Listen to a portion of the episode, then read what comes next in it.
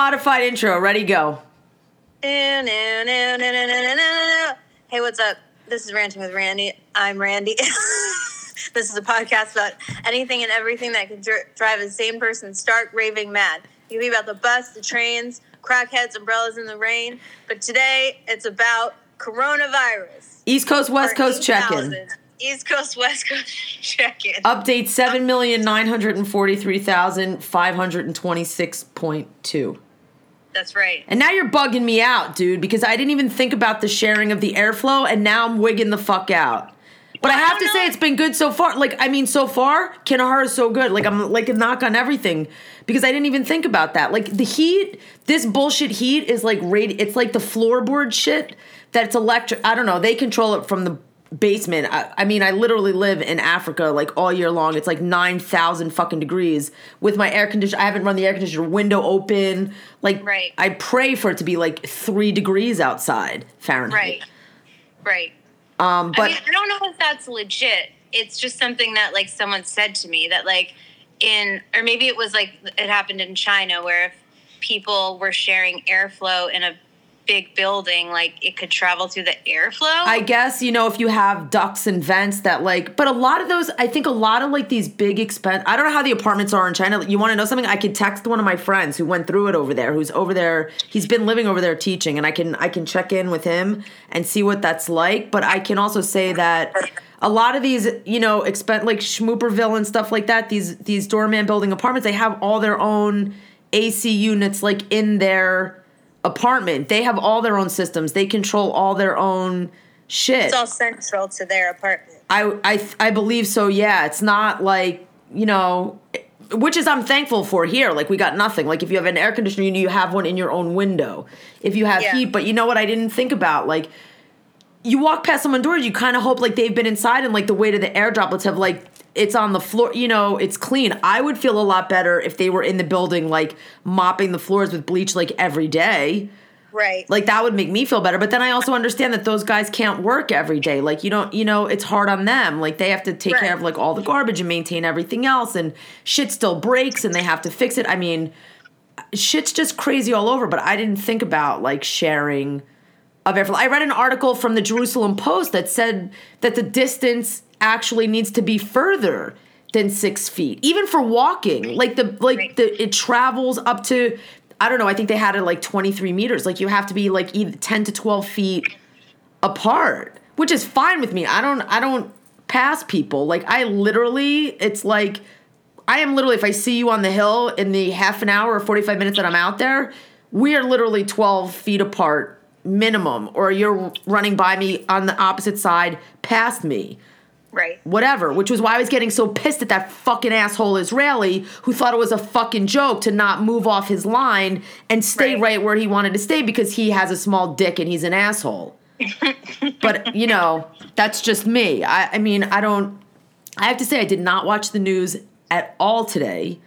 Good. I stayed off the Twitter most of the day, mostly because I was in Twitmo, but they, you know...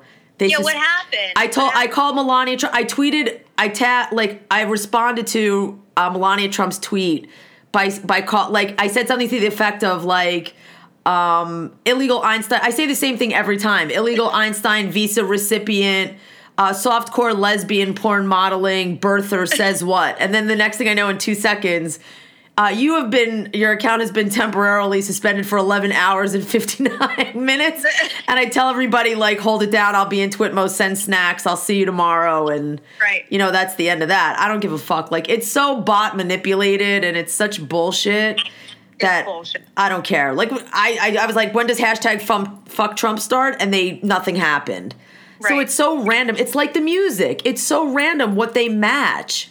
Like, I know, what did they match? Dean Martin, or so they got me on like that Dean Martin song. Yeah, like a really old song. And not like, hip hop hooray, which by the way, Rita Wilson and OPP raising money by remixing that shit is pretty amazing. Like, that was pretty fucking hilarious when she did that. Yeah, I mean, she's a bit of I feel like she's a wild kook. Like, she's just like a kooky lady. No shade to her. Like, she's fine. I'm all good with that, dude. She's a nutbag. She could be as much of a nutbag she wants. She raises money. I'm totally and gives it to the right places. I'm totally okay with that. It's just getting weird because I think it's getting to the point, like you said, you're like totally over it. Like it's getting to that weird point where it's like you wake up and you're like, wow, is this still happening? It seemed like the day seems normal for like 30 seconds, and then you're like, oh shit, no, we're still in it, and we're like, okay, fuck, it's not getting any better. I don't yet see, like, the... Like, it doesn't feel like there's any kind of, like, end in sight, even though I know that there will be. So it's just... It still feels, like, very depressing. I think it's going to be a rolling end. I don't think it's going to be an end. I think it's going to be a rolling end, and I think it's going to end... I mean, they're already arguing when I did log back onto Twitter momentarily to check out M... Because I love M. Crouton. I'm obsessed with that whole farm. And I was like, I will go live there. I will live on your farm. One? Follow the Gentle Barn as well. Okay. There's a rescue animal farm in near LA, and they rescue like animals that were supposed to be slaughtered. Yeah, this is the cutest. The cows, the horses, the dogs. Everybody gets along. They're all in coats and jackets, and they're all like hanging out, having snacks at night, and it's just. I just want to live there. Yeah, I said to them, I tweeted them, I'm like, I can come live there in that wheelbarrow with the hay. I'm good with. I can sleep on alfalfa. I'm okay with that. Yeah. Totally comfy. I'm completely low maintenance and flexible. I just need coffee. Coffee o'clock, which is, you know, gonna put that on a t-shirt when I can start making them again for sure. We gotta get you a projector so you can project your screen onto the wall so you can read the comments in the jam. I can't, but I don't have the time to read because I'm actually like mixing stuff. It's so hard. I see it out of the corner of my eye, and all I saw was somebody said something about it's total FOMO, dude. It's the worst because I know you guys are chatting, even if it's not about me. And I think tonight was about me a little bit. I don't know. Not a ton. It was They were talking about what I was like as a teenager, and then my mom said that you were the soccer queen. Oh, great. So we won't go down that road again, but we don't have to go down that road. We are waiting for you to straighten the heart picture behind your head for like a week. Every night we're like, is it still crooked? Now it's going to have to stay crooked forever. Now it's going to stay crooked forever. Well, I shouldn't say it's going to stay crooked forever because that'll ruin the joke, but I didn't see that go by. I would have probably peed all over myself, but I'm glad that you guys are having these great conversations, and I'm completely watching them scroll by, and by the time I like put my glasses on, I'm like, what are they saying? And then it's over, and then I'm like, by the time I can't scroll down because I'm afraid I'll touch something and disconnect it because sometimes I have a shitty Wi-Fi connection and it pauses it, and other times people are like, my Wi-Fi. I'm like, I can't control other people's Wi-Fi freezing. I don't know what's going on. I am sure also that other people like Instagram and the Wi-Fis at night are like completely overloaded because everybody is like trying to distract themselves with something to do. It's like you can only binge watch so much fucking Netflix. You can only watch so many movies. You can only and you know what's interesting? I haven't watched nearly as much Netflix as I thought I would watch, like having all of this time. And you know what I love is that like your mom, while I'm DJing, takes every fucking Scrabble turn. So every time I look at my phone, there's like a notification that Margot's made her move. And I'm like, I can't fucking go now. And Margot's like cleaning up on all 19 Words with Friends games that we're playing. And I'm seeing it like pop up in my notification. I'm like, fuck. Like it's really like Words.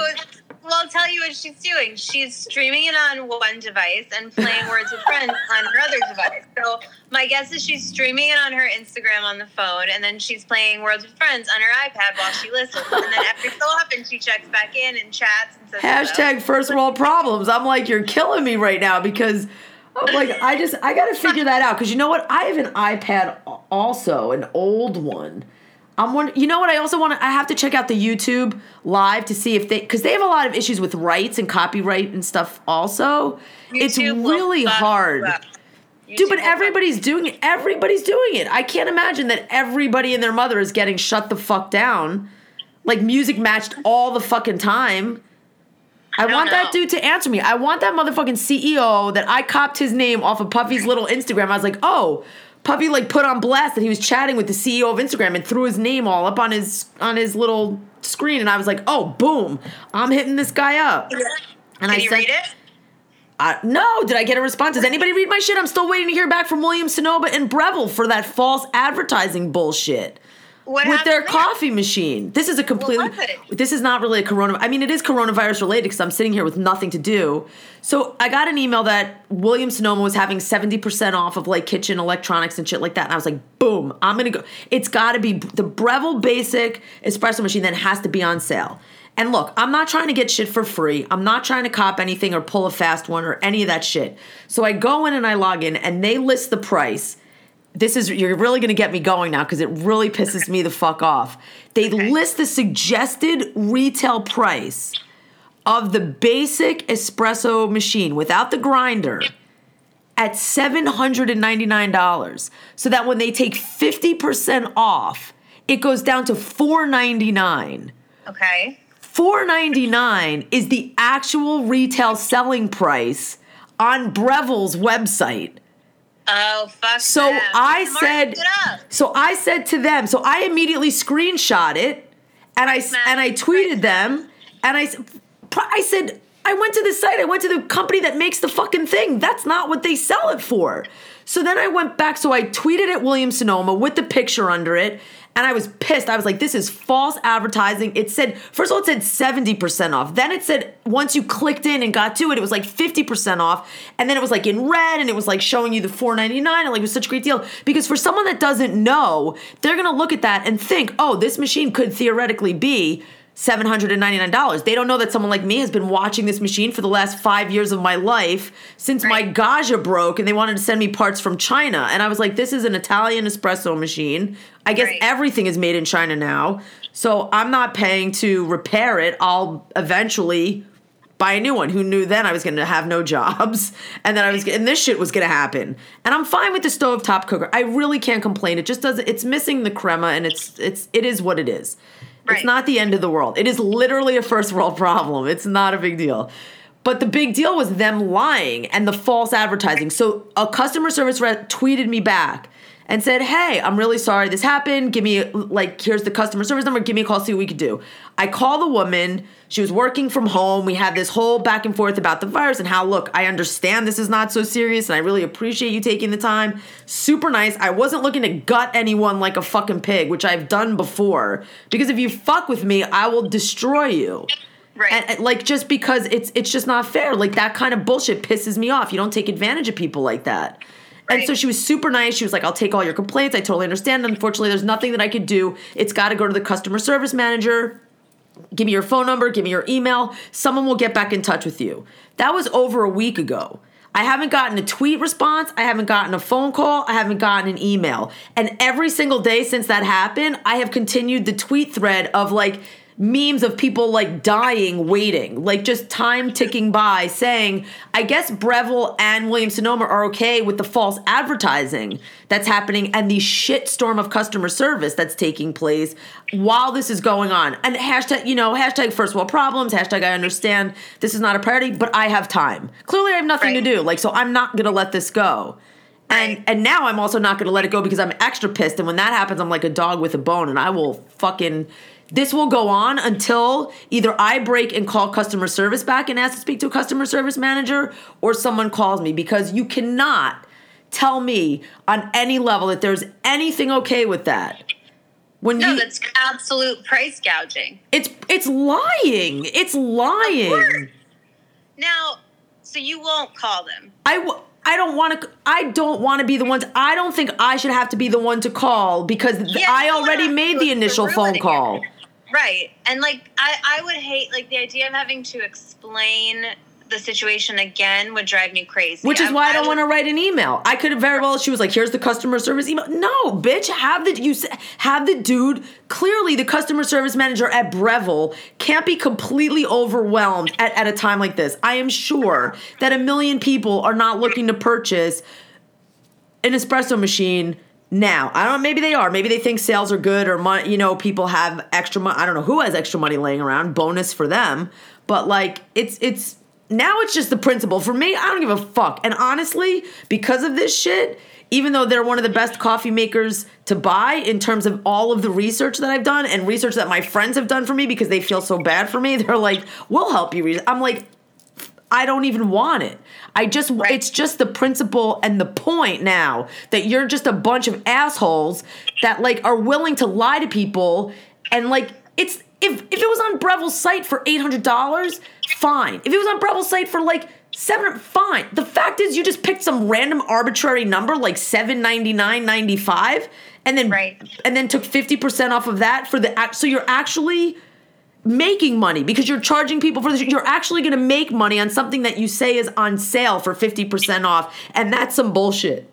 Well, okay, two things. What the first thing is a side note, but just to your point, I am always confused by the people who think that they're saving all this money when they go to Bed Bath & Beyond with their 20% coupons. Like, they don't understand that Bed Bath & Beyond just marks things up 20%, and then you bring the coupons, and then it brings it back down to the regular price. Yeah. Like, it's such a scheme and a scam, and I'm like, look, I'll take the coupons when I go and have to get something, but hello, you're not getting a good deal. You're just getting the regular price, you schmoes. They were very good at taking stuff back, though. Bed Bath & Beyond, before, like, Nordstrom's was doing all that, they were very good at, they would literally, without a box, without a receipt, you could walk in with, like, your vacuum cleaner and, like, 50 parts in a bag, and you'd be like, it broke, and they would be like, okay.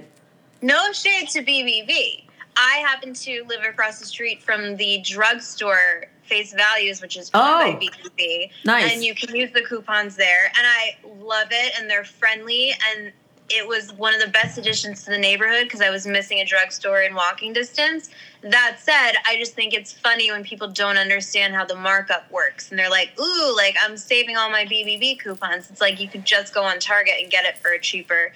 That said, my second question for you, let's say all of this doesn't work out. What? Have you ever thought about, like, let's say you can't, like, let's say the Breville people don't apologize, don't reduce the price. Let's say you're not getting the Breville. Have you ever thought about a refurbished machine? You know what's interesting? It's interesting that you say that because I refurbished is tough because it was always like refurbished phones, refurbished iPads, refurbished laptops. I have to say, as much as I am broke as hell and I bust my ass for every nickel that I can rub together, there's something to me about buying something new, which could also be somewhat imperfect. I just don't know how much. You never get the same, like, guarantees with something you buy refurbished. It's never the same insurance. It's never the same. If something breaks, you can then bring it back if it's refurbished. The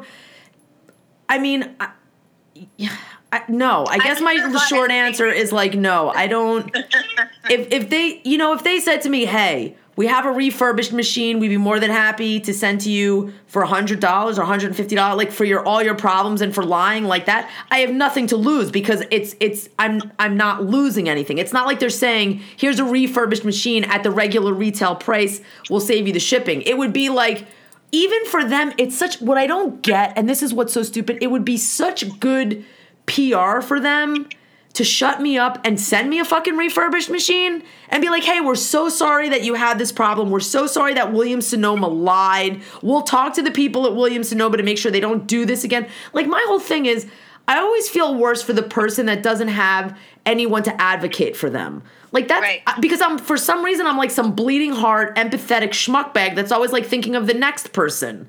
Like, I'm like, why is it like I would stand up and fight for myself? I can advocate for myself. Like, when it was with like my MRI, like 14 days laid up on the fucking couch, and I was literally like half drugged out of my mind on like Advil and like whatever the fuck I was taking. And then I also had to call and advocate for myself 17 times a day with 17 different people at 17 doctor's offices with the insurance. Like, all I keep thinking about is like, what do people do that don't have the ability to do that? That don't have an advocate, that can't make those phone calls, that can't, like, for whatever reason, multitask or, like, cope or have the capacity to deal with that. Because let me tell you something, just the stress, forget the pain of the actual injury, the physical pain, the mental and emotional drain of knowing that I would have to deal with that every day just to get a fucking MRI, not even talking about, like, what would come next? Like, if I needed surgery or if I needed rehab or if I needed whatever,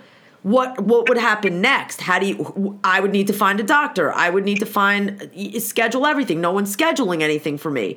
Like, there is something to be said about, having some help, like every once in a while when you know, sometimes you just want to like lay there in agony and like be like, oh, this is fucking terrible, and like not have to be sidetracked. And I feel bad for people that, and it's not bad like pity bad. It's bad like it shouldn't be this way. Like it shouldn't be this difficult, and people shouldn't take advantage of people. And I hate when people and companies try to get over and try to take advantage of people, and that lying and that false advertising. And people say, welcome to advertising. People were on Twitter were like, welcome to advertising. It happens all the time. Well, it shouldn't fucking happen all the time. But it's also like, you know, somebody once said to me, they're like, Randy, you want to tackle everything. You can't change the whole entire world. But it's like not changing the world. It's like one thing at a fucking time. Like, as I stumble across it, which is why I rant so much, because all this bullshit pisses me off all the time. Right. And, like, I don't let it go. I mean, people are like, I would love to be, I always say this, one of those people that could, like, walk by the guy that looks like he's dead on the side of the street, and maybe he's unconscious, and not call 911 and get involved. I'd like to be able to walk by people that are, like, cursing someone out and not say anything, or smack their kid the wrong way and not say anything, or, like, why I'm so willing to interject myself in shit that has absolutely nothing to fucking do with me. But yet I always open my fucking mouth, and I always put myself in the middle of shit, for better or for worse, just because I don't know why I think I'm – and it's not like I'm on some righteous fucking pedestal that I am like holier than thou. I don't ever think that. But if you're going to like berate your fucking kid and curse him out and like absolutely humiliate him in the street, you damn better believe that I'm going to open my fucking mouth and say something. Right. Like, so I don't get it. So I'm like sitting here like – I don't know. Do I call tomorrow? Do I call Breville and say, like, let me talk to the customer service manager? Just so it's also like, I just want to know what the fuck is going on. Well, the thing that frustrates me about these scenarios is that for the most part, and I experience them the most for sure in the healthcare and like medical industry, like very relatable what you said about your MRI. Like anytime I need to get just a simple prescription or make an appointment, there always seems to be somebody who drops the ball, and then it's back on you to do their job for them. So what bothers me is that if everyone in their like in their job went a little bit above and beyond, did more than the bare minimum. Let me not even say above and beyond, just did a little bit more than the bare minimum. So like this customer service person sees your tweet and it's like, you know what? Let me just like ping that manager again and be like, hey, can you call this woman back? Maybe you get your call back. In the medical field, like if somebody just said, you know what? Let me just do a little searching for 10 minutes and see if I could find a doctor or see if I could figure out this invoice. Dude, people felt bad for me on Instagram. They were like Instagram messaging me, like my friends, thank God, who were like, one worked in a doctor's office. One of my friends is a doctor. Like, because also I don't ask, it's also on me. I don't ask for help ever. I don't like to put people out. So I figure, and I don't expect people to like, say, hey, it looks like you need some help. Let me help. Like, I get it's a two-way street. Like, they need to know that you need some help, and then if they can help you, they'll offer. But that's a whole nother, like, mental mishigas that I don't, you know. But I think that people are just so numbed out all the time in their jobs, which maybe isn't even their fault. Maybe it's just, like, the fault of capitalism and, like, the hands of it on our necks all the time, like, making us just trying to suffer through life instead of, like, really try. But, like, I think that people just...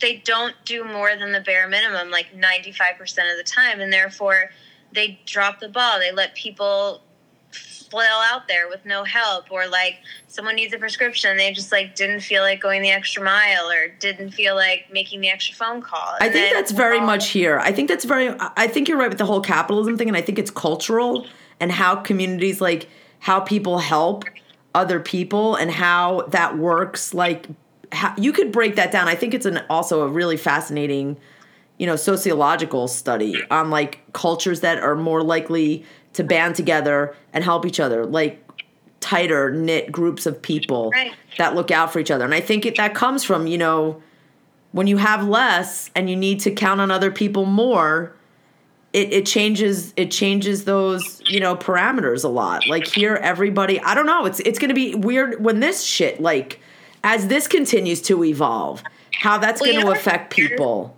What I think is it's great news, but what scares me a little bit about it is, have you heard about the antibody tests that they're going to be, like, releasing in the next week or so?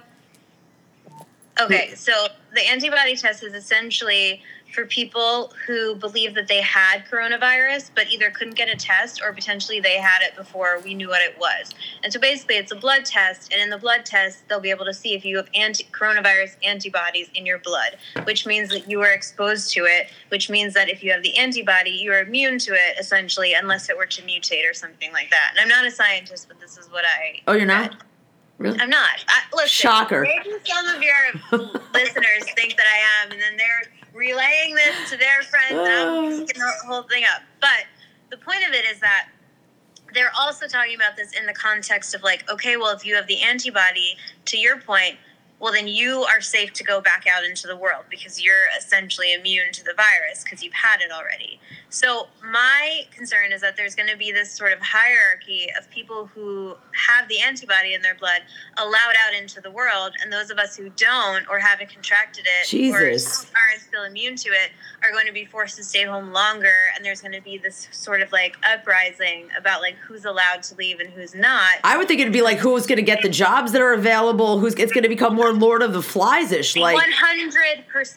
And I hope that, like, it doesn't go that way. But my fear is that in an individualist society like America, it will go that way. Like, the right thing to do would be everybody stays home until the entire thing is under control. We're all doing the same thing. Right. But what will happen is, oh, I had the virus, I have the antibody. But you can you can get reinfected. Like, they're seeing second waves of, like, reinfections of people that had it and we're released, and right. Now we're getting it again.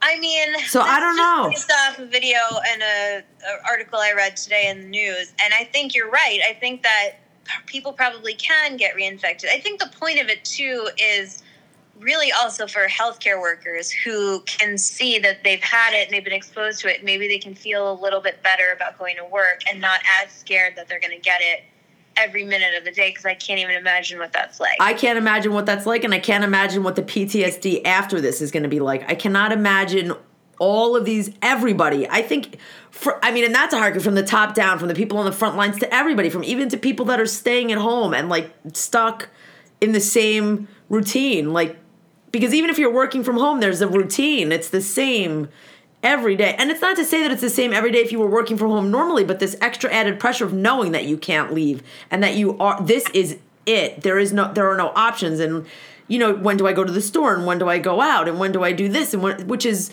not normal if you choose to be one of those people that work from home on, you know, throughout your daily course of life before this virus. And I just think it's going to be, I don't know. I think there will be at some point, inevitably there has to be some kind of vaccine. I mean, you just have to, science just works that way. It just takes time. And this is such a weird virus in the way that it is spreading and how it's manipulating people, and, like, older people, younger people, how it's, you know, affecting people of different races. And I happen to think that the racial delineation is more because more likely, from what I've been watching and reading, is that there are just many more underlying conditions with all the diabetes and, you know, the obesity and the asthma, and people went absolutely apeshit. W. Kamau Bell did a Twitter thread that absolutely destroyed this putz of a surgeon general who used his asthma inhaler as a fucking prop, who just literally stood up there like, I can't even listen to him talk, because all I do when I hear that guy speak is think about Mike Tyson, because he has that high-pitched, lispy, like, douche nozzle voice. No insult to Mike Tyson, who could, like, eat my ear off and, like, punch me in the head and give me brain damage for the rest of my life, who actually turned his life around, supposedly, and, you know, it's like a good dad doing all the right things. But I just think that this Jerome Adams guy is just the fakest, biggest, fraudulent fuckbag of a surgeon general. And you should go back and Google W. Kamau Bell's Twitter thread.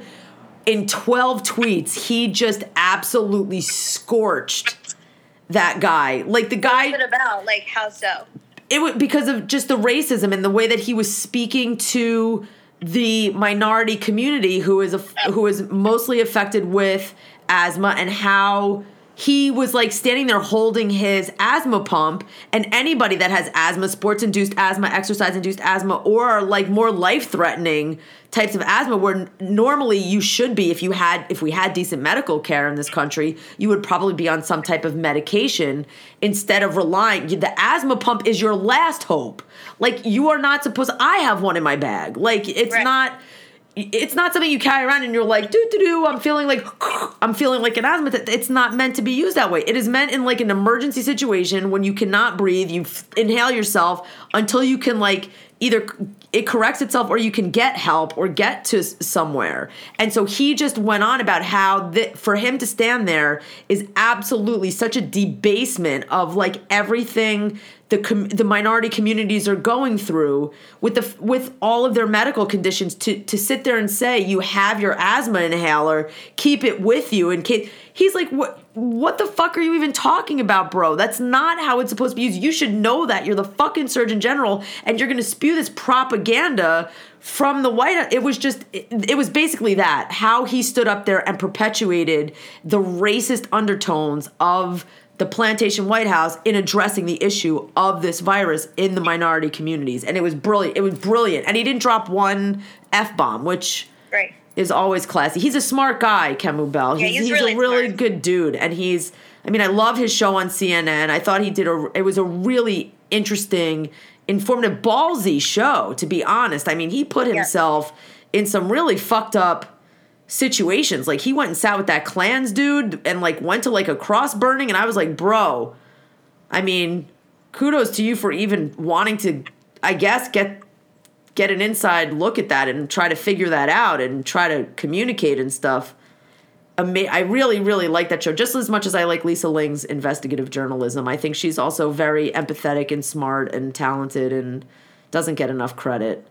Right. For what she does. But it was a good piece, and this Surgeon General is a douche, and he makes me nauseous that he stands up there. Everyone on that fucking podium that stands up there behind him. And I mean this Bricks chick who like drank the Kool-Aid, and like it's just done. It's like, you look like an asshole, you sound like an asshole, and you're perpetuating like just the most assholiness garbage. What is she perpetuating? I'm not watching, to be honest. Yeah, no, it's when she came out after, like, and she says things and holds up that stupid sign, and she talks about, you know, taking into account the president's, like, information on how to, like, the 13 steps that you need to follow. And you just want to, like, punch her in the face because she literally is just parroting the same bullshit as, like, Mike Pence and... Right. You know, I don't know. I saw some tweet today. They had some bishop on for Easter that was talking about, like... Just the guy is like anti-marriage equality, and like the irony of Mike Pence standing 12 feet away from this guy while he's talking about that, probably thinking about pool boys, is just not lost on anybody that has a functioning brain cell. And I don't know. I just, it's hard to constantly, I don't purposefully look for that, but it is there, like in your stream of consciousness as you scroll around. It's just what you choose to click on and what rabbit holes, like, you choose to go down. Right. I still want to try to know what's going on a little bit. Like, I miss, like, I usually, like, I watch Cuomo, and then I watch, you know, Maddow, and I like Nicole Wallace and Deadline White House if I'm, you know, not far from the TV at 4 o'clock. Yeah. Because I'm really not far from the TV ever. I'm just, like, I'm really, and I think probably, like, a lot of people feel like this, too, but I'm just exhausted by all of the news. Like, it feels, I'm more inclined to watch it because I feel like maybe I'll get something that's helpful for my, like, day-to-day life, or, like, a glimmer of hope, maybe. Yeah. But, like, it does feel similar to, like, after Trump was elected, and I just couldn't watch it anymore. Like, it just did more harm than good. But... I'm still checking in the morning because I'm hoping that someone will say, like, some sort of good news or, like, some curve got flattened or less cases today or something like that. I think you just have to set some kind of alert. I think it's a good idea. I mean, Facebook is done. I'm done scrolling on Facebook. Like, it's just such bullshit. And it's weird. It's weird, too, though, like, how, like, the things, like... I don't know, like, I'm not, to your point, like, I think I probably turn the TV on 3 times a week now, and I'm not, like, either way on TV. Like, I have my shows that I watch, and then I would like scroll around sometimes, but I was never like a TV binger. But I'm also not like anti-TV. I'd never be a person that's like, I don't have a TV in my house. I just like read books and fucking pray to my tarot cards. Like, I'm not that person either. But like my interest even in the shows that I like is so waning. Like I just, it's hard to care.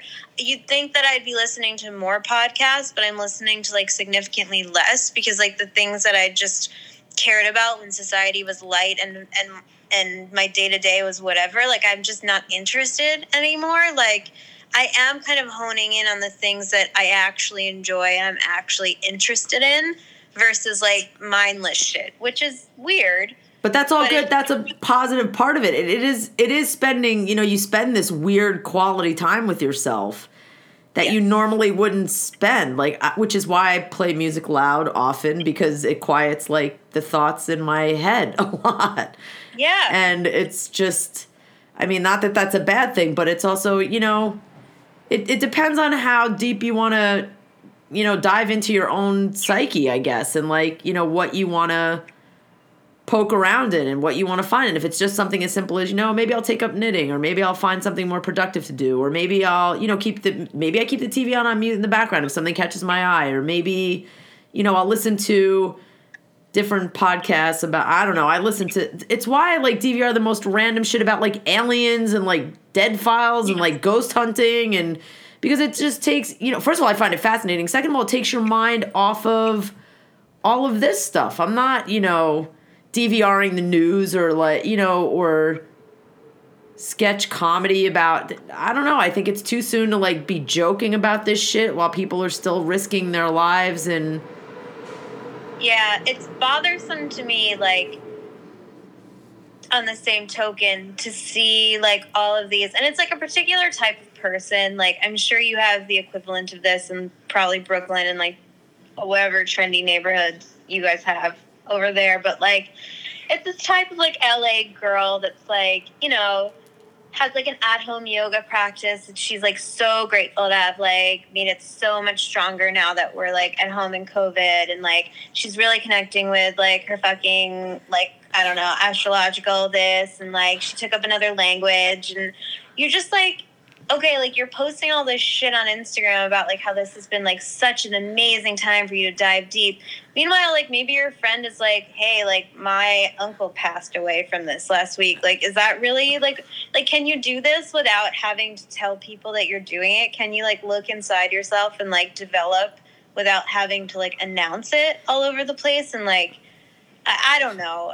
I'm like rambling nowhere. No, it's totally, listen, it's that like piss me off. Like, I'm all for, like, use this time how it feels good. I'm trying to be like, what feels good? What feels good is being outside, puttering around the garden, planting a bunch of watermelon seeds and hoping maybe a watermelon will grow one day in, like, 3 years when I forget that I did that. Like, but, like, can we do this? Like, can we do this quietly? Like, do we have to all be loud about the things that, like, we're doing? Look who you're talking to. The one that Instagram's like doing her laundry in a fucking bucket in her bathtub. No, you're not trying to be anyone. You're just like sharing your day, which is literally my favorite thing, like, ever. It's a different kind of person that I'm talking about. Like, I would watch you wash your underwear in your shower all day. But like, it's just this kind of like, you need to like find the beauty in this and learn French and stuff. Like, that shit just, I don't know. It rubs me the wrong way. I can see that. And I can, you know what? But I think it just goes to show that everybody handles stress and life-altering situations and maybe confronting their own mortality in a different way. And I agree with you. I don't think it's about, like, I get very upset, and I have no right to, at people trying to sell shit online. Like, I hustle art just as much as the next person.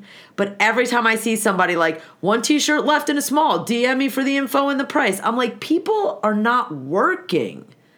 Like, no, I understand, like, life has to go. It's a weird dichotomy. Like, I struggle with that. Like, the same way I think you struggle with, like, these obnoxious, like, people that are on this other plane of existence. And I know exactly, like, who you're talking about. And it is. But they also live on that plane of existence all the fucking time anyway. I think, in a weird sort of way. Like, they are on some other level, like, energy-wise. But a lot of the people I'm talking about are inauthentic. There are people who are authentically, like, doing what they're doing and, like, totally exist on another planet. And I'm like, that's fine. Maybe I don't get it, but that's fine. These are people who are, like, absolutely being so deliberate and emulating a lifestyle that isn't totally authentic. And that's the kind of person like that the Kardashians. Like the Kardashians. Like literally every yoga teacher in Los Angeles. Like I don't know. It's hard. It's really hard. I get it. I think people can weed out, and I think you have every right to call out the fake shit and the nauseating bullshit and like just be like this is disgusting. Like it's so transparently fake and phony. I'm very fortunate. I really try to choose who I follow on Instagram. I don't follow back. I'm not to be an asshole. I don't follow back everyone that follows me. I don't have a bazillion followers, but I try to be selective because I want to use my time, which is valuable, to support other people in what they're doing the same way that they pop over and like support me and like what I'm doing. You know, you don't have to come to the DJ Jam. You don't have to watch me do my laundry in the tub. You don't have to watch me like ride my bike every morning at 7:30 in the morning and like sit there. But I do that just because I also think, oh, maybe somebody like wants to talk, or maybe somebody needs to be distracted, or maybe somebody needs something. So it's more, I think, of like a give and take in that way. Like I'm not trying to like capitalize off anybody or manipulate anybody or use anybody. And I feel that and not that people are doing that, but I just, like you said, I think there needs to be a little bit more sensitivity coming from, like, the bull in the china shop who is, like, you know, the least graceful, like, person on the planet. It's just you need to be, like, more aware. Like, I know you want to sell your T-shirts. I know you want to sell your art. I know people still need to, like, live their lives and hang art on their walls at home. But you know what? They also have to, like, buy groceries for their family of four. They also have to, like, maybe they're not working. Maybe they lost their job. Maybe they lost someone. I don't know. Maybe I'm an asshole for thinking that. I don't know. But do you think that, like, that's their choice about how they spend their money? Like, maybe the thing that might make someone happy is that we have to buy your photograph and hang it up, or buy a T-shirt or a sweatshirt. And, like, A, just enjoy it, but B, like, feel good that they help somebody who's doing something for them. Like the way you spend money is your choice. Like, I would fully agree with that if, like, someone was on Instagram aggressively every day being like, buy my shit. You need it in these times. You gotta have it. Yeah. But if it just, like, has a store and is like, hey, like, check out my shit if you have some extra cash, or, like, looking to brighten your day or whatever. Like, that doesn't bother me. Yeah, I don't know. I had a hard time with that in the beginning. I guess I still do in a weird way. I have to try to work that out. Because you're right, I totally hear where you're coming. I hear where you're coming from, and I understand it. Trust me, I see it. But I also kind of feel like, again, like, I cut off my nose oftentimes to, like, spite my face. Because I'm like, I don't want to put anybody else. I'm more apprehensive about putting somebody else in an uncomfortable, awkward position, knowing that they're full well and capable of making their own decisions as an adult and adulting and being like, hey, it's my money. I want to spend it how I want to spend it. But I feel like I don't want to be the one to kind of put that in front of your face if there are better ways right now for you to be spending your money. I don't know. Like, it's a weird kind of, like, psychology that I have in terms of, like, again, like, this weird, like, save the world and, like, don't worry about me, I'll be fine, and, like, all this kind of stuff. And I'm, like, really, like, not so fine. Like, it is, I mean, maybe it's also my own denial of, like, you know, where the fuck are we going? Like, I don't know where I'm going after this. Like, this is, you know, how long are we sitting here? I'm sitting here, like, bleeding money. I still have to pay my phone bill, my cable bill, my, you know, my groceries. And I don't have a paycheck coming in. I don't have there's no, like, sugar daddy. And my, you know, I'm not putting on, like, La Perla lingerie and, like, have a YouTube cam like some of these chicks that are, like, making bank off of just modeling underwear. I know. You know, like, there's people that are really taking advantage of this and, like, or have been. I think we talked about this, didn't we? Maybe. I think we talked. I for some reason recall having a conversation with someone about watching a special. I think it was Lisa Ling, actually. It was that followed around. Oh yeah, we did talk about that. Yeah. This girl that literally just went around to, like, all these high-end lingerie stores, and, like, as she was buying things, her phone was, like, pinging That was not anyone sending me money for wearing lingerie, by the way. I don't know. So it was weird. So I was like, more power to them, I guess. And more, you know, if you can find a way to support yourself and like keep money coming in and you're not literally taking advantage of people or, you know, manipulating people, then who the fuck am I to say anything? And I get that. But I think that it makes people feel good also to like support people who they like and appreciate, and like they're doing it a lot of times for themselves as much as they're doing it for you. Like they want to be able to show you that they appreciate either the art you made or the thing that you're doing. I think it's hard. Like, I think it's part of the artist mentality. I think it's really part of that, like, beat yourself up, like it's not good enough for anybody's money kind of weird like syndrome that we all have. And I think once you overcome that, then you're like, fuck it, I'm going to put my art now costs $600. Dude, there's people that sell their art for shit that I'm like, you really sell it? Like, really? Like, maybe I need to reevaluate what I'm selling my shit for because I'm not really sure how that's working out. But okay, like if you're that confident in your shit and it's like $350, go ahead. I just saw this line of like, and this is just one simple, stupid example, but like, you know how if you take like a dark sweatshirt and you do tie-dye, but you put it in bleach, it just like lightens it? Yeah. Like there are people selling sweatsuits like that for literally like $150. And I'm like, all you need to do is buy a Hanes sweatshirt and a bottle of bleach and you can make that for $7. Like it's not... It's cool, but, like, just to your point of, like, how much you can inflate, like, the price of something because someone else is either, like, too lazy to do it or, like, doesn't maybe have the ability, whatever. I mean, with real art, it's different, but with something like that, it's, like... I bet you if you tweeted at them, you'd be able to talk to their manager in less time than it... I wouldn't do that because they're, like, a small little company. Like, I'm just kidding. I just looked at it and I was like, this, you are really... It's tough. Listen, it's tough. It's tough times. It's everything, perspectives and all this type of like everybody's like state of mind and how they're processing information is changing. And I think it's gonna be interesting how this plays out because look, we were talking about like the weather's gonna be getting warmer. People that don't have air conditioning, what are you gonna do when it's like summer comes and it's like 90 degrees in the city with like 800% humidity and you don't have air conditioning in your apartment and you want to sit outside on the sidewalk? Like, are you not going to go outside? Are you not going to like be flooding the streets? Are you not going to go sit in the park? Like, how the fuck then are we going to, because this is not going away by the summer. I don't think this opening in May is happening. Like, no way. I mean, no way, no chance. I think you should put, you need to put a warning out to all your NYC friends that if they think that they're going to want an AC, they got to get it now. Because that shit, the minute it gets hot, is going to get sold out in a second. I know. And it's also, how do you install... Look, I installed mine myself. The second time I had to actually get help because I was like, I'm 5 floors up and this shit goes like toppling down. You'll murder Forget someone. It. And I have the one in my back bedroom I did by myself, but the one in the front I had to actually get help because it's also like on shims and I had... But what are you going to do? Like, people are going to – not everybody can afford an air conditioner, and then not everybody, once they get an air conditioner, can afford the Con Ed bill when you run that shit 27 hours a day. 100%. And those things – I'm lucky because I'm close enough to the ocean where, like, there's probably, like, 3 weeks in August where I run it, and I don't – if it was just me, I would never. But I know. The dog, me too. I got to run it.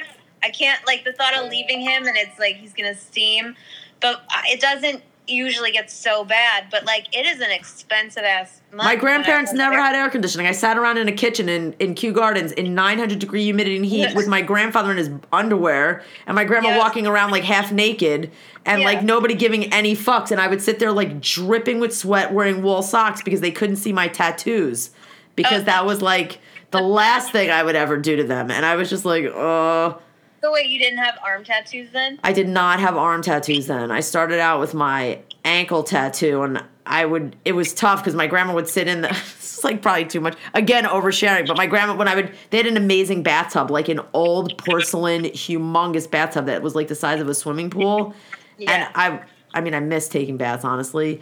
And I would take a bath and my grandma would come in and like sit on the toilet and like talk to me while like I was in the bath, and we would like have these conversations, and I would literally have to like cross my legs and like hide my leg and, you know, just wait for her to leave. Like half the time she'd be like, okay, you gonna get out? I'm like, what?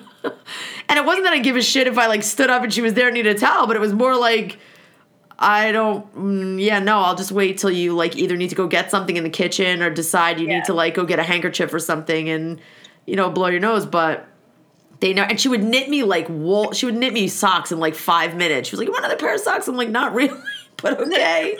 Yeah. My feet would be sweating. I'd be dripping. I'd be like, oh, my God, this is ridiculous. I'd open the freezer and put my head in the freezer on the bottom just to, like, cool off.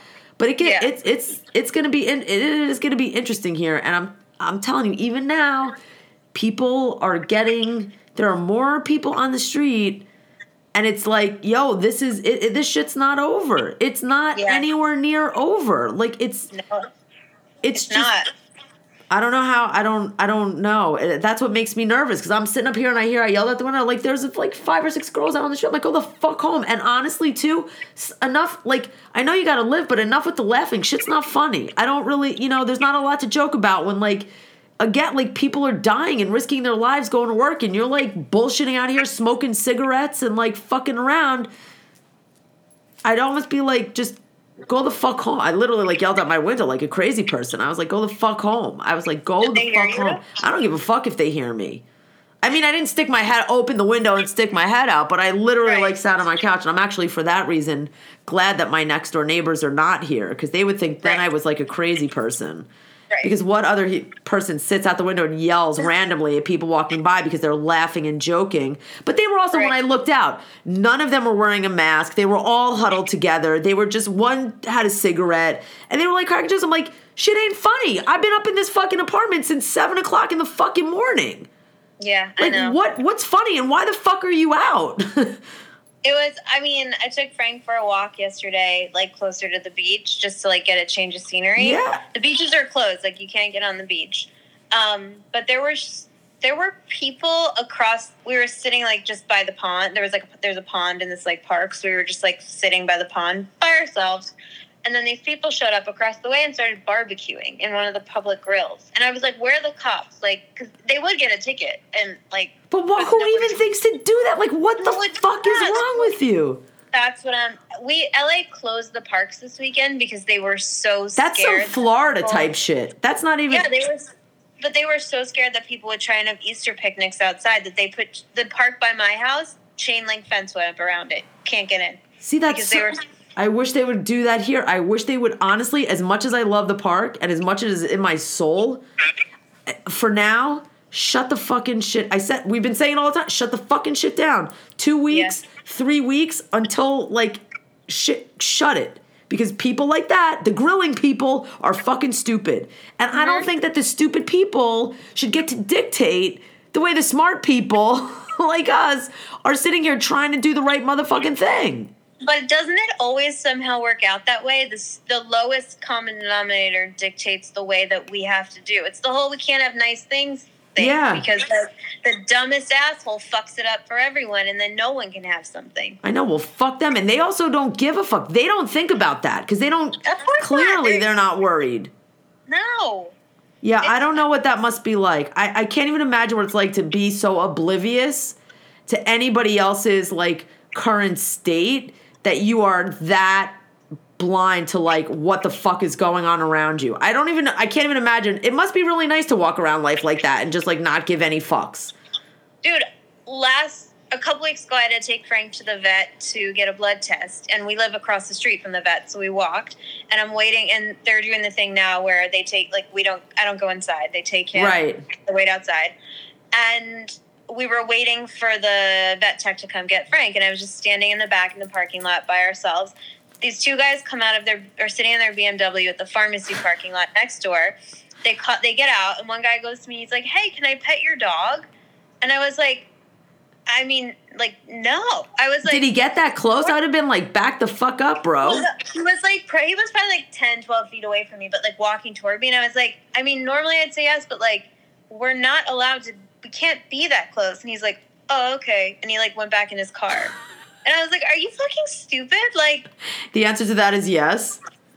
Like, yeah. I was like, no, you can't pet my dog. Like, you can't come that close to me. And I don't know who you are. And you can't put your weird hands on my dog. See, people are just so fucking just dumb, like Darwin dumb. Like, they just need to, like, spontaneously combust and, like, leave us the fuck alone and let the people that want to, like, do the right thing and, like, not everybody's perfect and not everyone has to be perfect and there's no, like, you know, but the dumb ones got to go, dude. The dumb ones have got to go.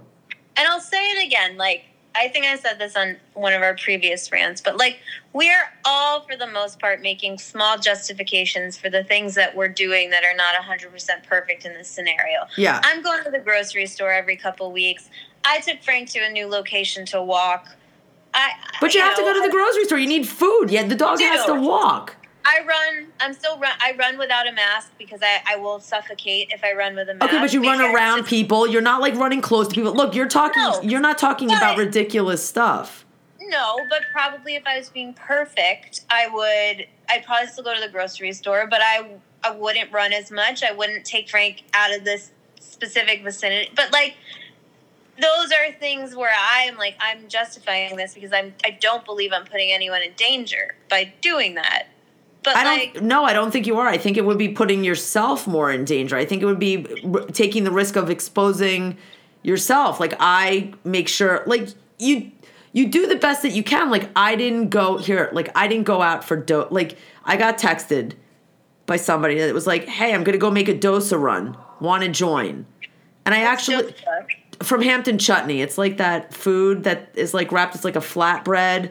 That, like, it's wrapped with, like, cheese and vegetables and stuff. Anyway, it's the only food that the kids can eat that meets their dietary restrictions and the only location remaining in the city because it closed down long before this virus closed them down is, like, now down in, like, Soho, like, way far the fuck down in, like, Tribeca, Soho-y.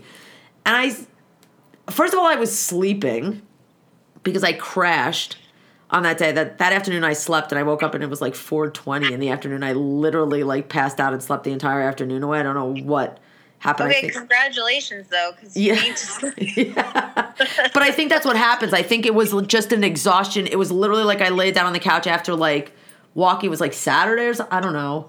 What was that yesterday? What's today? Yesterday was Saturday. I don't know. Maybe it was yesterday. Ugh, I can't. All I know is that I did what I needed to do, walk the dog. Let me drink. Hang on. Sip that AP. It's the Arnold Palmer. I sat down on the couch, and the next thing I know, I woke up, and it was 4:16. And I was like, wow, okay, my body just, like, collapsed. But then I woke up, and there was a text, going to make a dosa run, want to join. And I was like, I don't want to join. Like, my response to the text was, like, why are you tempting fate with this virus, dude? Like, why are you going? Like, I think that's the problem that I have with people. Like, I know you want to eat. I know people are doing takeout. I know people are doing delivery. I know people want to support small business. I get all of that. But I don't get why you would want to walk to your car, get in your car, drive all the way downtown, get out of your car or pull your car up. I don't know how they're doing it. Get your doses. You don't know, like, I mean, who's touching the bag? Like, it's all, again, all these things that you have to think through. You put the dosa bag in the car, then you have to park the car, then you have to walk with the doses and come back home. And, like, then you open the bags and however you want to, like, I mean, wash your hand. Like, there's a million things now you have to do before you can, like, actually just sit down and shove food in your face anymore. And I just, my response was, I don't know why you're tempting fate. I don't. That's just my own perspective. He's a grown-ass man. He could do whatever the fuck he wants. Like, I'm not going to tell him what to do. I also was, like, not tempting fate. I didn't need anything from the supermarket. So he, you know, after the, you know, I didn't go on the fairway run. I was like, I don't really need anything. Why should I go? Why should I put myself or anybody else? Like, how do I know if I have it or if I'm carrying it? Like, I don't really know. And why would I risk putting anybody else at risk so that I could go get, like, what am I going to buy? Like, chips? I literally have no more room to put anything in my apartment. Like, even if I needed it. And I don't need anything. Like, it's not, I'm not at that point yet. I mean, I'm sure, like, at some point I'm going to need to, like, stay up till midnight and try to get in a Fresh Direct slot, like, that fill up in a nanosecond when another spot opens at 12:01 a.m. for that next day. And people are just literally, like, clicking any time that they'll take, 5 in the morning. That you can't even get a Fresh Direct delivery at this point. But I don't know, like, it's weird. Like, it's like, again, it comes down to who are going to be the people to, like, take those risks and put themselves out there. And, like, obviously there are people that are willing to do that. I don't know, especially if I had, like, a family of four, if I would be so quick to, like, jump in my car and, like, go somewhere and right. do that. Shopping is one thing. And I know I talked to another guy who also has a family, and he's like, shopping stresses me the fuck out. I don't even really want to go, but I have to go for my family. So you do yeah, it. Yeah, look, I don't enjoy, like, I don't enjoy being in the store because it's weird and it feels, all of a sudden everything feels dirty, which is like part a mental thing and part like people can't like fucking stay 6 feet away sometimes. But it's also like the most depressing place to be because yeah. you just never thought in the United States of America in a big city like ours that you would see the stores looking this way or people walking around them in masks. Like, I avoid as much as possible, but by the same token, I do have to get in my car and go to the yeah. store every couple weeks because I do need to eat food. Right. So totally. I'm trying to minimize the trips, you know? You do the best you can. And I read a really good yeah. article about, like, how you only need a mask and you only need to do hand washing. You don't need to really wash down all of your groceries. Totally. So you don't have to go like that overboard. And I like that was comforting because it was from NPR and I read the article and they were like, listen, if you wear a mask, because if you wear gloves, once you touch something, your gloves could be contaminated anyway. And then you don't properly take your gloves off or you touch something. It's the same thing. So the only thing is really the focusing on the hand washing and doing yes. a really good job washing your hands. And you can wipe certain stuff down. But like the likelihood that you're going to get the virus from something that you bring home from the grocery store is really pretty low. So they've said in the article. But anyway, here we are, and it's just like the same I don't know where we'll be. We could have this conversation. It could be completely different in like 3 days from now. Who knows? I mean, I hope it is for the better. Yeah, well, I don't even want – worse is I don't want to go down that road, but, you know, I mean, what else? Worse is worse. I mean, worse for us is just literally not leaving the house ever. Like, I don't know. For me, it can't. I mean, I don't have a job to go to. I'm not putting myself in harm's way. I don't have to take. You know, I'm not taking care of anybody. But I think that for a lot of people, it could get a lot worse. But for me or for you, like, we're in a situation where better is good. But like this is why you can sit here. It's not the worst fucking thing in the world. Like you get, like, you know. Quit your bitching. Like, you have your TV, you have your cable, you have your internet, you have your health, you have your dog, you have your house, you have your food, you have people to talk to, you have, and it's hard. And but then there's also, like, you know, you deal with underlying issues like anxiety and like OCD or like people that have other shit going on. And like, it could be a million things. So it's not that easy for everyone. I'm not saying it's easy for me. I realize that when I come back in at 7:00 in the morning or 7:30, I'm not leaving again. Until the next morning. Yeah. Like, I mean, yeah. That's it. It's not human. I mean. Yeah, it's not. I'm not bitching, but I'm sad. You know yeah. what I mean? Like, I'm not complaining. I have a job, and all the things you listed, I have them all. But I'm still sad. Yeah. It's sad. It's weird, lonely. It's like it's a different kind of lonely because you have the FaceTime and you have the, you know, the way to connect with people and the Zoom and the texting and the Instagram and all that kind of stuff, but it's also like just not being able to connect yeah. like physically is just weird and lonely in its own way. It's like it's got its own extra layer of like sadness and longing for that and like just seeing someone or like remembering the last person you hugged goodbye. I hug everybody when I say goodbye. Like, Guapa gets on the train, I'm like, bye. See you later. I never say bye. See you later, you know, or see you, or something like that. It's never goodbye, like, whatever. That's a whole superstition thing. But, like, it's the last person, like, you said what's up to, or gave a high five to, or gave a dab to, or, like, hugged, or, like, left after having drinks. Like, it was, like, the last time I DJ'd for the peeps. Like, it was just, it's all of these things that you just are like, wow, I really miss all of that. All of it. And, like, the thing is, too, for me, like, during the week, because I'm working at my computer, and then I want to socialize when I'm done or in between with my yeah. friends, but I'm still socializing on a device. There's this, like, thing where it's, like, all I want to do is put the devices down. I'm so tired of looking at a screen. Yeah. But I don't want to like, I want to put the devices down. I want quiet time, but I don't want to withdraw. And the only way for me to, like, stay connected now is through a device. So it literally just feels like I'm opening my laptop, then my phone, then my laptop, then...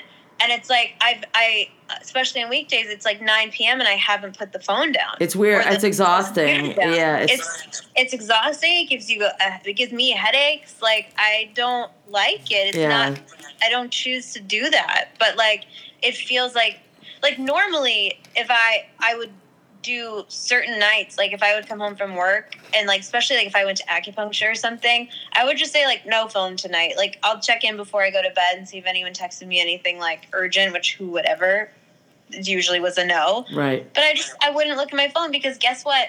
I'll see people tomorrow. I'll see my, XYZ, I didn't talk to him today. That's fine. We're going to hang out on Saturday. But now it feels, like, desperate. Like, I have to check in with everyone. So I'm never off this device. And it feels physically weird too. I have a lot of like awe for, and some type of, like, not jealousy, but like, and like for people that can disconnect like that, like people that pop on, that I see like certain things on Instagram, like, wow, they've been off the phone like all fucking day. Like they just have not, I don't know. Maybe they have, maybe they haven't, maybe they don't go on Instagram and they text. Maybe they don't, I don't know. You never really know what someone is truly doing, but to really be able to, like, disconnect and, like, say, I'm just gonna, like, be in this space and not have that. For me, I'd lose my fucking mind. I can't have that much quiet, like, with myself. Something has to be on. The radio has to be on. The TV has to be on. I don't think I could have complete and total silence in that regard.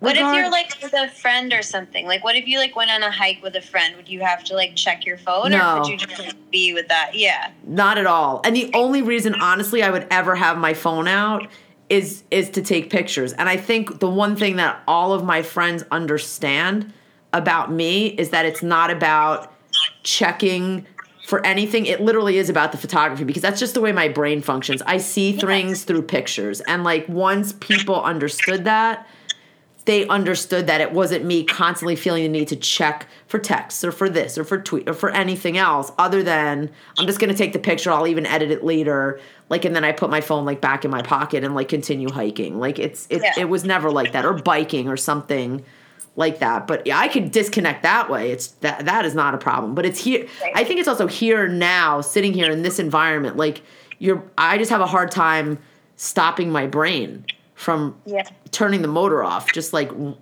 and it's the sounds, it's like the constant, you know, bombardment of the sirens and the noise and, you know, all of that kind of stuff. Because even with the windows closed, it doesn't matter. And even if I'm the front or the back, like it's not. First of all, it's not that far. The front to the back is not that far. The West Wing or the East Wing. Yeah, I'm not in it. Yeah, we're not talking about wings divided by, like, giant French doors that close. Right.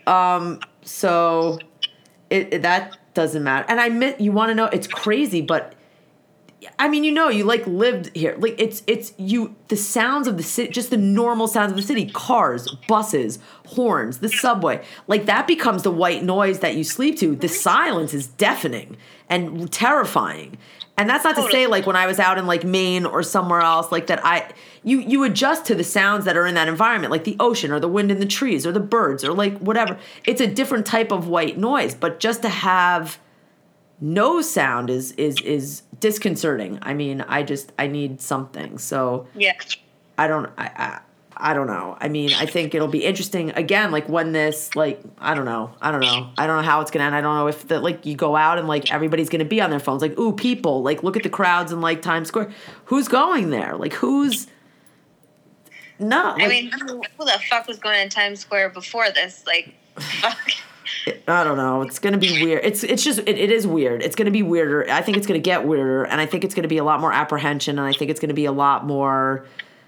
I think it's going to be more anxiety-inducing, like, as they start to ease back and, like, as they start to do that. Like, I don't know, you kind of then become more hesitant into, well, is it really okay or is it not really okay? Or, I don't know, where did you go today? Or, like, how – like, do you let somebody else go? Like, I was like, okay, maybe you go to the supermarket first and then let me know how it is. Like – but, and then who am I to say that, like, and pussy out like that? Then it's also, like, I hate that because then it's like, well, I need to go, like, go for yourself. Like, if that was me, it'd be like, depends. It depends on who it's coming from. It depends on where it's coming from. I think everything is going to be relative to everything.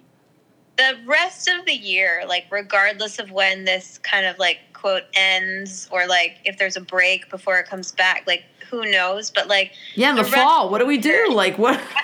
That Fauci just said today, like, it's very possible there could be a second wave in the fall. Great. So it's, like, the whole year is going to be weird. Like, it's just... I think life is going to be weird from this point on. It's, like, I would love to talk to people that, like, after the Spanish flu, like, at it, like, eventually life got back to normal. They had a vaccine. Everybody, like, started living again. Like, look where we ended up before this shit started. They didn't, like, all hide and cower in their house. Shit, like, everybody traveled again. Everybody got on airplanes and boats, and not that I ever got on a cruise ship, but you couldn't pay me $1 million fucking dollars to be like, you can go cruise around the world for free. I'd be like, thank you, but no thank you. I never would get on a cruise in my life. A cruise is not for me. I did one boat trip like that, and I was like, damn, this is tight. This is tight. No, I'm not a cruise person. I don't need that. I like a water sport. I like to be in the ocean. Yeah. I don't want to be, like, stuck in the middle of it on some gross-ass ship. I wouldn't mind the private yacht treatment. That's okay. That's different. Although I do get seasick, so I'd need, like, a lot of Dramamine, I think. Or, like, some kind of catamaran situation. I'm okay with that. What's a catamaran? With the giant sails and the dudes and the pontoons that go up. Oh, I don't know if that's for me. Yeah. Depends where you are, though. I mean, geographically speaking, it might be for you if you're, like, in Thailand or something, or Vietnam or... And that's, like, Australia. The other sad part. Like, I've been wanting to go to Asia for so long. Well, when's the next time I'm going to feel good about getting on a plane? Dude, I don't know. I ask myself the same question. When somebody that I trust or some medical person tells me that it's okay, then fine. Until then, I'm not listening to any motherfucker. I don't know. It's not happening. Right. One person coughs on a plane, forget it.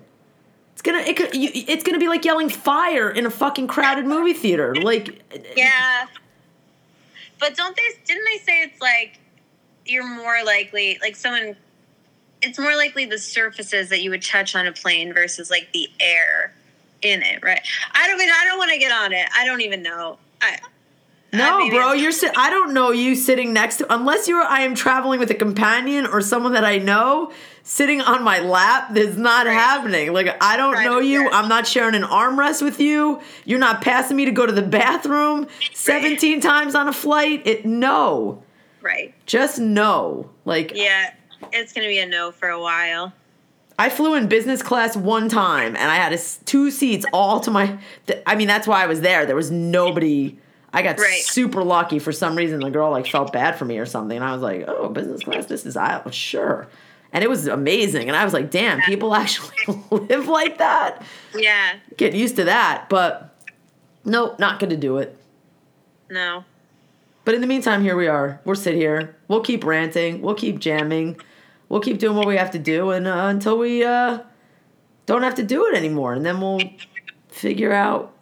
I can, like, I do foresee myself, like, in a year from now, because, like, God willing, this is over in a year from now, me being like, I miss the jams. Remember the jams? Like, the last jam is going to be, a good one, and then hopefully one of these days, like, we'll be able to do, like, some kind of reunion jam.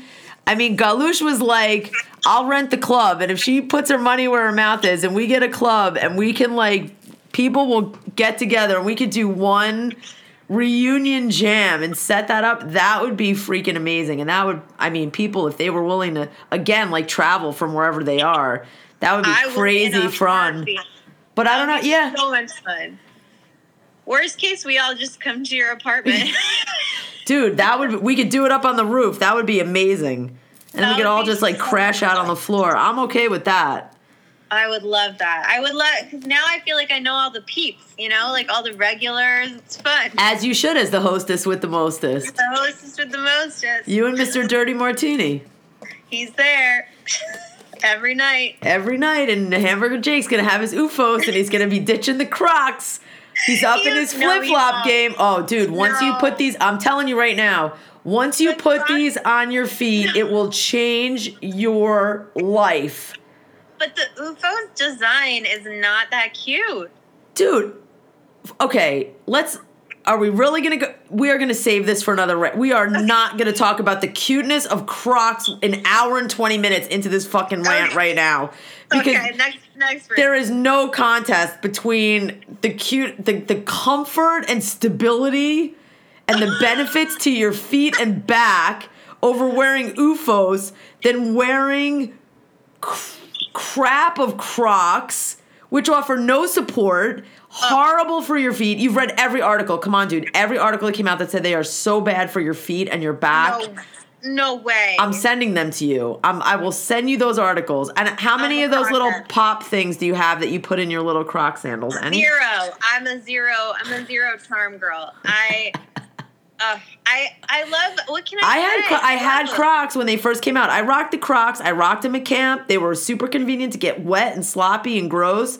Easy on, easy off. They dried quick. They were super affordable. And then my feet started to absolutely kill me. The pain in my feet was bad. I'm wearing them to, walk the dog and, hang around. I'm not hiking in them. Some people hike in them. Some people, live and die in the Crocs. You can, they're your knock-around shoes. That's fine. My house shoes are my UFOs, and I wear them outside. I have inside shoes, outside shoes. I wear them in the tub. In the shower, when I stand in the shower. Oh, yeah. You have that plantar thing, right? Well, I had a torn plantar fascia, but I also have lower back problems. I also have, they are unbelievable. They are made by people in the industry that know about the anatomy and the physiology of your feet and your spine and all that kind of stuff. And that goes into these shoes. I put them on. I hooked people. They need to do more design. More. Dude, they do a whole Project Pink thing. They donate money to cancer, to fight cancer. So fuck cancer. They do a good thing. They're flip-flops. They have colors and they're slides. What do you, they're not meant to be, Croc-ish. They're meant to be functional and save your feet. Fine. And I can't. I'll send you the discount code. I'm telling you put them on your feet, they'll change your life. I need them to look different before. I don't do You can't have them look like Crocs, dude. We're not even stop it. I need them to look like Crocs. I don't do a flip-flop. That's not for me. You can do a slide then. They do a closed shoe. They do a clog. They do a clog-ish type thing. I do a slide. The slide shows your toes though. My toes are busted up to fuck. I don't give a shit. Well, now mine are, but usually mine are in pretty great shape. Yeah, you're big on the mani-pedi sitch. I'm big on the mani-pedi, yeah. I like to be groomed, but... Grooming is one... Oh, let's not even go down that road. No. I just mean I like to be clean and neat. Yeah, that too. That too. Not that that matters right now either. None of it matters now. All right, none of it matters now. It will matter someday. That's a whole nother conversation. All right, send us home, sister. Okay, find me... on the Instagram at Franklin, FrankQL1N. Find Randy on the Instagram at Doodleheads. Live DJ every night, 8 Eastern, 5 Pacific. Show up. It's so much fun. A few rules. 1, when we get cut off due to copyright bullshit, we come right back. We do. We don't leave. Number 2, song requests. 12 hours in advance. Cannot take live song requests. Number 3, do not request to be in the live. Yeah. Cut the audio off. So true. Number 4, we're all chipping in to get Randy a projector for her birthday so she can read the comments on the wall. Not at all. I don't want a projector. Better glasses. I just love the fact the FOMO is more fun. I just love missing out on everything. I do not want a projector. I will never use it. And I just want to keep DJing the music and having a good time. So that's all that's important. It. I think when you come back on Twitter, we'll find you at Small Pencil Club, but still in the Twitter jail. And send snacks. That's it. All right. Peace and hair grease. do do do do do do do do do